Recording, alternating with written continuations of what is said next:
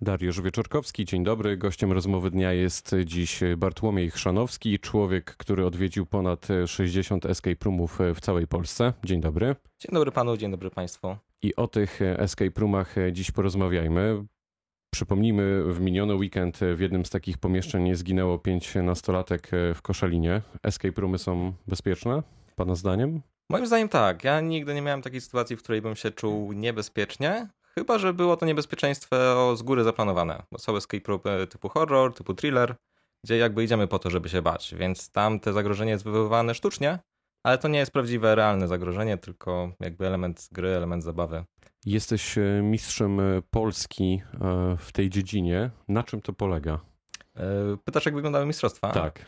A więc mistrzostwa były wieloetapowe. Pierwszy etap odbywał się w internecie, gdzie był szereg zagadek do rozwiązania. Później najlepsze drużyny, 60 najlepszych drużyn z około 1000, które startowały, przeszły do etapów regionalnych. Z etapów regionalnych została wyłoniona najlepsza dziesiątka, która przeszła do ścisłego finału i ścisły finał też był dwuetapowy, gdzie najpierw wszyscy zmierzyli się w dwóch e, mini pokojach i trzy najlepsze drużyny przeszły już do ścisłego finału. No i w tamtym roku udało nam się wygrać. W tym roku niestety zatrzymaliśmy się na etapie regionalnym. Mówię i pytam o to e, ciebie dlatego, żeby pokazać e, słuchaczom, że naprawdę masz sporą wiedzę na ten temat. Ale w ogóle powiedzmy, czym są te escape roomy, pokoje zagadek też, gdybyśmy to spolszczyli. Escape roomy to miejsca rozrywki, tak bym to powiedział. Już nawet nie nazwę tego pokojami, bo to się zaczyna iść w stronę większych pomieszczeń. E, zazwyczaj mamy tam szereg zagadek, które musimy rozwiązać, żeby się z takiego pokoju y, wydostać. Mm, zawsze jest jakaś oś fabularna, która nas prowadzi przez te zagadki. E, I to moim zdaniem jest taka trochę alternatywa dla filmu, tylko czujemy się bardziej jak bohaterowie tego filmu, e, jak Indiana Jones powiedzmy, tak? Jesteśmy w świątyni i staramy się jakby coś tam konkretnego zrobić. Czyli trochę takie przeniesienie gry komputerowej. Tak, tak, od tego się ogólnie zaczęło, e, bo najpierw były gry na komputer i później ktoś wpadł na pomysł, żeby otworzyć coś takiego w prawdziwym życiu, to bodajże było w Japonii E, I od tego się zaczęło. Na co powinniśmy zwrócić uwagę, wchodząc do takiego pomieszczenia, jeśli chcielibyśmy się zabawić? E, na pewno warto przed wejściem dokładnie wysłuchać wszystkich wskazówek, które daje nam mistrz gry. Mistrz gry to jest taka osoba, która czuwa nad nami, wprowadza nas. Jeżeli potrzebujemy pomocy, kontaktujemy się z nim i on nam tej pomocy udziela a właśnie tam zazwyczaj na początku dostajemy ważne informacje raz na temat tego, co możemy zrobić w takim pokoju, a czego nie możemy, na co zwracać uwagę, na co nie zwracać uwagi. Też jeżeli idziemy pierwszy raz, sądzę, że warto wybrać trochę łatwiejszy pokój. E, są strony, na których można sprawdzić jakby mm, i, i sobie wybrać taki, który będzie dla nas dobry. E, nie warto się chyba rzucać na głęboką wodę od razu, więc polecam na początek łatwiejsze pokoje. E, a w środku, no to już trzeba jakby. No właśnie, bo to jest kluczowe. Mhm. Najpierw mamy krótką instrukcję, tak jak mówisz, e, z mistrzem gry. Potem zamykają się drzwi. No już musimy rozwiązać zagadkę, ale to zaraz do tego też dojdziemy. Ale jak już jesteśmy w tym pomieszczeniu i nim te drzwi się zamkną, to mamy jeszcze ten moment, chwilę na to, żeby się rozejrzeć i stwierdzić ewentualnie nie, ja tu może nie do końca czuję się bezpiecznie, albo do tego mistrza gry zwrócić się z pytaniem, co jeśli wiadomo. E, to jest bardzo różnie w różnych pokojach. Są pokoje, gdzie są takie czerwone przyciski przy drzwiach, które automatycznie kończą grę, otwierają drzwi i wtedy możemy sobie bezpiecznie e, wyjść. I ich zazwyczaj się nie używa, ewentualnie używa się, jeżeli ktoś chce wyjść do toalety. E, nie zdarzyła mi się sytuacja, gdybym musiał go użyć, ale w pokojach na przykład typu horror, jeżeli ktoś się bardzo boi. Czyli zwracamy uwagę na to, mhm. czy jest taki przycisk tak. E, czasem są dodatkowe klucze, jeżeli pokój jest zamykany na klucz, e, więc taki kluczyk znajduje się przy drzwiach, też jest opisany jako taki klucz awaryjny. E, nie we wszystkich pokojach to jeszcze występuje, ale sądzę, że teraz będzie się to powoli zmieniać. Nie byłeś to na pewno po tych kontrolach, nie byłeś w tym escape roomie w Koszalinie, ale wiem, że masz jakąś wiedzę na ten temat. Jakie opinie czytałeś? Wszedłbyś tam na własną rękę? E nie wiem. To też jest tak, że nigdy się chyba, dopóki coś się takiego nie wydarzy, nie, nie myśli pod tym kątem, że coś może się stać. Ale no, widziałem opinię, że, że na przykład unosił się zapach gazu i pokój nie miał najlepszych opinii, więc y, prawdopodobnie do niego nie poszedł, ale nie dlatego, że jest niebezpieczny, tylko dlatego, że jest, może nie był najlepszym pokojem.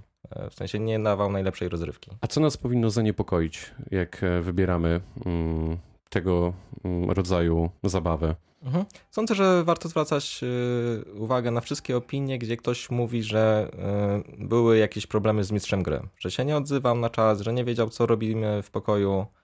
Pytam, na jakim jesteśmy etapie, bo to jest osoba, która powinna obserwować nas cały czas. Mistrzowie gry mają kamery, mają mikrofony, więc oni nas widzą, słyszą i powinni jakby cały czas nas y, obserwować i być na każde nasze zawołanie. Jeżeli tak nie jest, no to warto się zastanowić, czy, czy to jest najlep najlepszy wybór. Czy faktycznie jest tak, że nie jesteśmy w stanie tych pomieszczeń opuścić przed czasem lub rozwiązaniem zagadki? Trochę już o tym powiedziałeś, ale doprecyzujmy to. Jak to wygląda? Znaczy, jeżeli y, jest potrzeba, y, to zazwyczaj się kontaktujemy po prostu z mistrzem gry i, i on nas wypuszcza. W jaki sposób? E, po prostu otwiera nam drzwi, tak? To... Ale w jaki sposób się kontaktujecie? A, e, to też są bardzo różne systemy. E, od najprostszych typu machanie do kamery. Bardzo modne są krótkofalówki, gdzie mamy jakby stały kontakt, czy telefony. Czasem jest jakiś czat w pokoju. Czasem po prostu cały czas jesteśmy słyszani, bo jest mikrofon, więc wystarczy no, bezpośrednio się zwrócić, że jest jakiś tam problem. Są domofony. To naprawdę pokoje są bardzo różne, bardzo różnorodne i tutaj tych systemów też jest bardzo dużo. Zdarzyło ci się, że ty miałeś problem w takim pomieszczeniu? E, raz mi się zdarzyła awaria prądu. Wysiadło, I co wtedy? Wysiadło zasilanie. Skontaktowaliśmy się właśnie przez krótkofalówkę, spytaliśmy, czy dobrze podejrzewamy, że właśnie jest awaria. Mówi, że tak, że właśnie idzie się tym zająć. No siedzieliśmy chwilę po ciemku.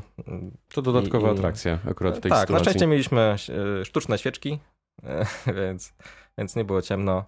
No, dodatkowa przygoda. Eksperci po tej e, tragedii w Koszalinie wskazują, że w tego typu pomieszczeniach e, powinny funkcjonować tak zwane przyciski paniki, które by pozwoliły natychmiast e, opuścić pomieszczenie.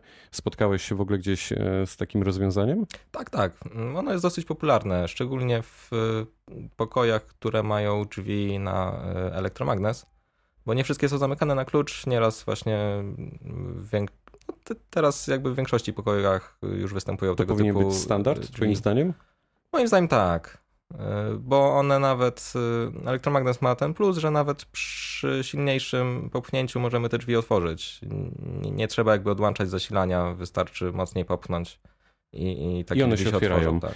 Co jeśli na przykład dym jest e, elementem rozgrywki? Spotkałeś się z czymś takim? Jak wtedy odróżnić zabawę od rzeczywistości? Bo to jest skrajnie ekstremalna sytuacja. E, tak, spotkałem się chyba trzy razy e, i zawsze ta jakby wytwornica dymu była widoczna, e, że to, no bo to też nie jest element, który możemy jakoś zabudować e, zbyt mocno, bo inaczej on pewnie nie będzie działał.